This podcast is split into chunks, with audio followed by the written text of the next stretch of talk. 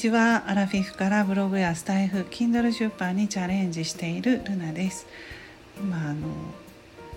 15時45分、夕方4時前ということでね、今日はちょっと最近ね、いろいろと忙しくて収録の方が毎日はできてないんですけれども、今日はノートを書いたので、ちょっとそれを読んでいこうと思います。タイトルがね、健康じゃないと何もできないということで、こんにちは。ブログやスタイフ、Kindle 出版にチャレンジしているかなでるなです。私は思いついた時にノートを書いてることが多いです。ノートだけじゃなくて音声配信のスタイフもそうなんだけど、思いついた時にパソコンやスマホに向かってやっていかないと、また後でっていうのができない人なんです。アイデアが思い浮かんだよ、忘れないうちに今書こうってね。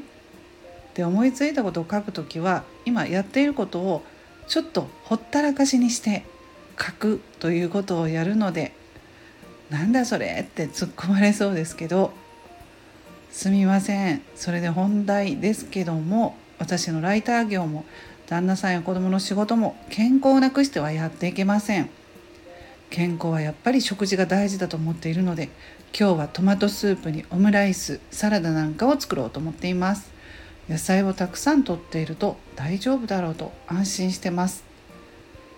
もちろん栄養バランスは大事。我が家は昨日豚肉料理にしました。豚肉はビタミン B1 で疲労回復効果があることでも有名だから、お疲れ気味の家族と自分用としても昨日は豚肉料理をしたんですよ。今日のトマト料理も今日はトマト買ってきた。ストレスや風邪に対する抵抗力を強めるビタミン C が豊富なので、トマトスープを作ります。アラフィフの私は過去にはいろいろありまして、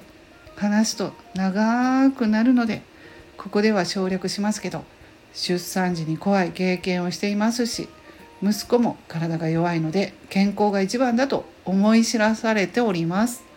なので食べ物には気をつけて、それ以外でもストレスは持たない、睡眠はよくとると心がけております。皆様もこの時期は寒暖差も激しくお疲れが出ると思いますので、くれぐれも体調にはお気をつけくださいませ。栄養バランスを考えた食事で健康にいきましょうね。ということで、ノート、ブログの記事を書いてみました。